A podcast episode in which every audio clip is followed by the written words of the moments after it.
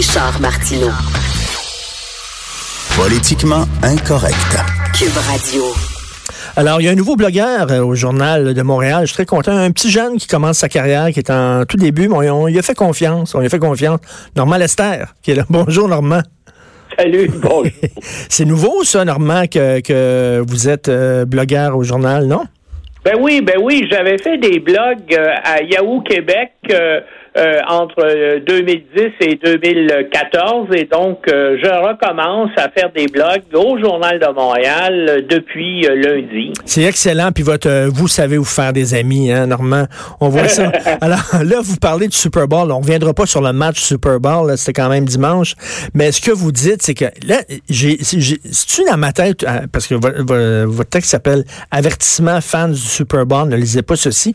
Mais êtes-vous en train de dire, Normand, qu'il faudrait euh, bannir le football parce que c'est trop barbare et c'est trop dangereux?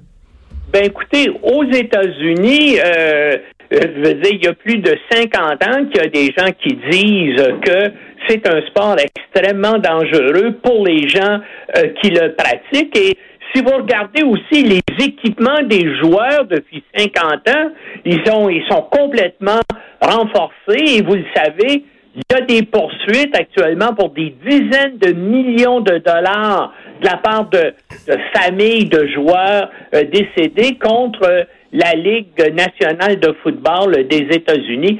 C'est un sport extrêmement dangereux. Euh, donc, euh, dans mon blog, je cite euh, un- un article de dans la revue de l'American Medical Association qui montre que 99% des cerveaux donnés à la science par des joueurs décédés de la NFL étaient atteints euh, donc d'une maladie neurodégénérative. 91% des joueurs de football du collégial décédés et 21% des joueurs du niveau secondaire. C'est pour vous euh, montrer là, comment ce sport-là cause des commotions cérébrales répétées et ça a des effets irrémédiables sur les capacités cognitives des individus. Mais, mais là, jusqu'où on, on- on fait ça? Là? On, applique cette logique. La boxe, euh, bannir la boxe, Mais la bannir, boxe, les, bannir, euh, bannir les courses d'auto, euh, Formule 1, etc. Euh, on va où? Jusqu'où? Là? Oui, non, non, mais je le sais. euh, ben, le- euh, les courses Formule 1, là, ça fait quand même moins de morts, ça implique moins de monde. Mais il y a des sports. je pense, euh, euh, je pense au tennis. Il y a plein de sports où il y a pratiquement pas de blessures. Puis il y en a d'autres, bien sûr, c'est un affrontement physique. La plupart des sports impliquent donc justement des, corps à corps, mais beaucoup moins violents que le football, hein, qui est effectivement un des. Ben, regardez, on pourrait penser combien de monde meurt de l'escrime par année. Donc, il faut regarder l'ensemble des sports, mais qu'est-ce que vous voulez? C'est aussi une réalité humaine. C'est que les, les gens aiment voir des sports violents, aiment voir des affrontements. Mais là, on a, on a l'histoire d'Adonis Stevenson. là, il a pas l'air d'être en super forme. Là. Euh, on le sait, euh, ben, c'est dangereux la boxe. Est-ce qu'on va dire on va bannir la boxe aussi? Parce que c'est vrai que la boxe, c'est des gens qui payent fort prix pour voir des gens se taper sa gueule. Oui, oui, ben, ben là, un peu le, euh, le football américain, c'est un, c'est un peu ça aussi.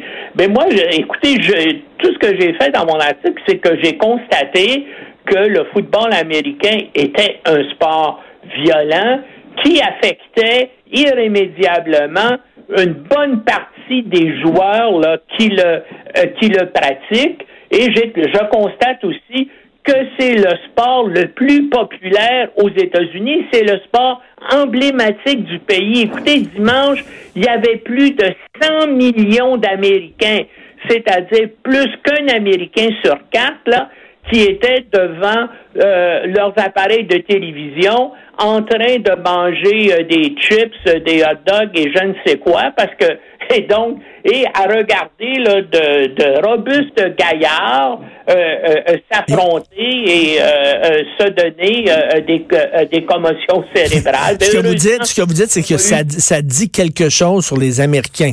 En fait, regardez, le sport préféré des Français, c'est quoi? C'est la pétanque. On s'entend, là. On comprend euh, pourquoi ils ont perdu la Deuxième Guerre, la pétanque, là.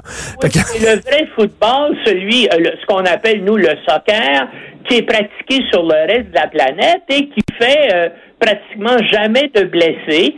Euh, oh non, mais c'est l'inverse normal. C'est une gang de fake. Vraiment, quand on regarde des matchs de soccer, ils se font un petit peu, là, ils trébuchent un petit peu. Ah, wow! Là, ils se massent le genou, puis ils pleurent, là, puis tout ça. C'est une gang de... Euh, je dois avouer là, que je n'ai jamais regardé une partie de soccer au complet ou une partie de football américain au complet. Vous savez-vous comment je me suis mis à, regarder en disant ça n'a pas de bon sens ce sport-là? C'est que moi, je suis un type qui regarde chaque semaine la grande émission d'information de la chaîne CBS qui s'appelle 60 Minutes. OK. Euh, une des raisons pour lesquelles c'est que euh, j'étais correspondant à la Maison Blanche dans les années 70 et une de mes collègues à l'époque Leslie Stahl était là pour la chaîne CBS et elle est, une des journalistes qui travaille à l'émission 60 Minutes. Et chaque dimanche soir, lorsque j'arrive à 19h pour écouter l'émission, eh bien, régulièrement, l'émission est reportée à plus tard parce qu'il y a une joute de, euh, la National Football League. Et puis donc, euh, euh, je, je m'impatiente de ça. Mais là, je me suis regarder puis il n'y a jamais d'activité. À chaque fois que je, je passe, parce que je n'écoute jamais ces émissions-là, tout ce que je vois, je vois des joueurs debout qui discutent entre eux, je vois des coachs qui, euh, qui s'échangent des paroles, je vois des arbitres qui parlementent, mais je vois jamais de jeu. Et les quelques fois où le jeu commence, juste pour m'amuser, je me suis mis à compter ça, et le jeu dure rarement plus que 15 secondes.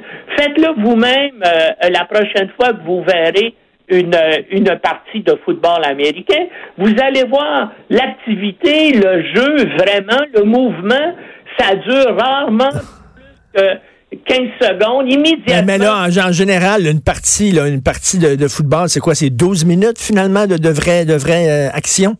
Il y a 11 minutes. Écoutez, la partie moyenne, et puis ça, c'est le c'est le Wall Street Journal aussi qui a trouvé que c'est un jeu bien curieux, qui s'est mis à faire des statistiques précises.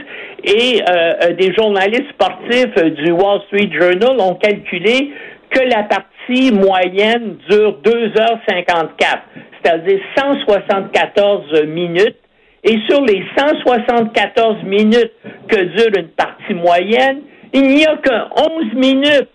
Oui, oui, 11 minutes, jeu véritable de mouvement, d'interaction entre les joueurs en direct. Mais 11 minutes extrêmement robustes. Normand, selon moi, ma théorie, là, pourquoi, entre autres, on tripe autant sur le Super Bowl? Pendant toute l'année, on vit protégé. On vit euh, dans des, dans, des, des, papiers bulles. Il faut faire attention. Il faut mettre des genouillères. Il faut mettre des casques et tout ça. Il faut faire attention à ce qu'on mange aussi. Il faut faire attention à notre santé.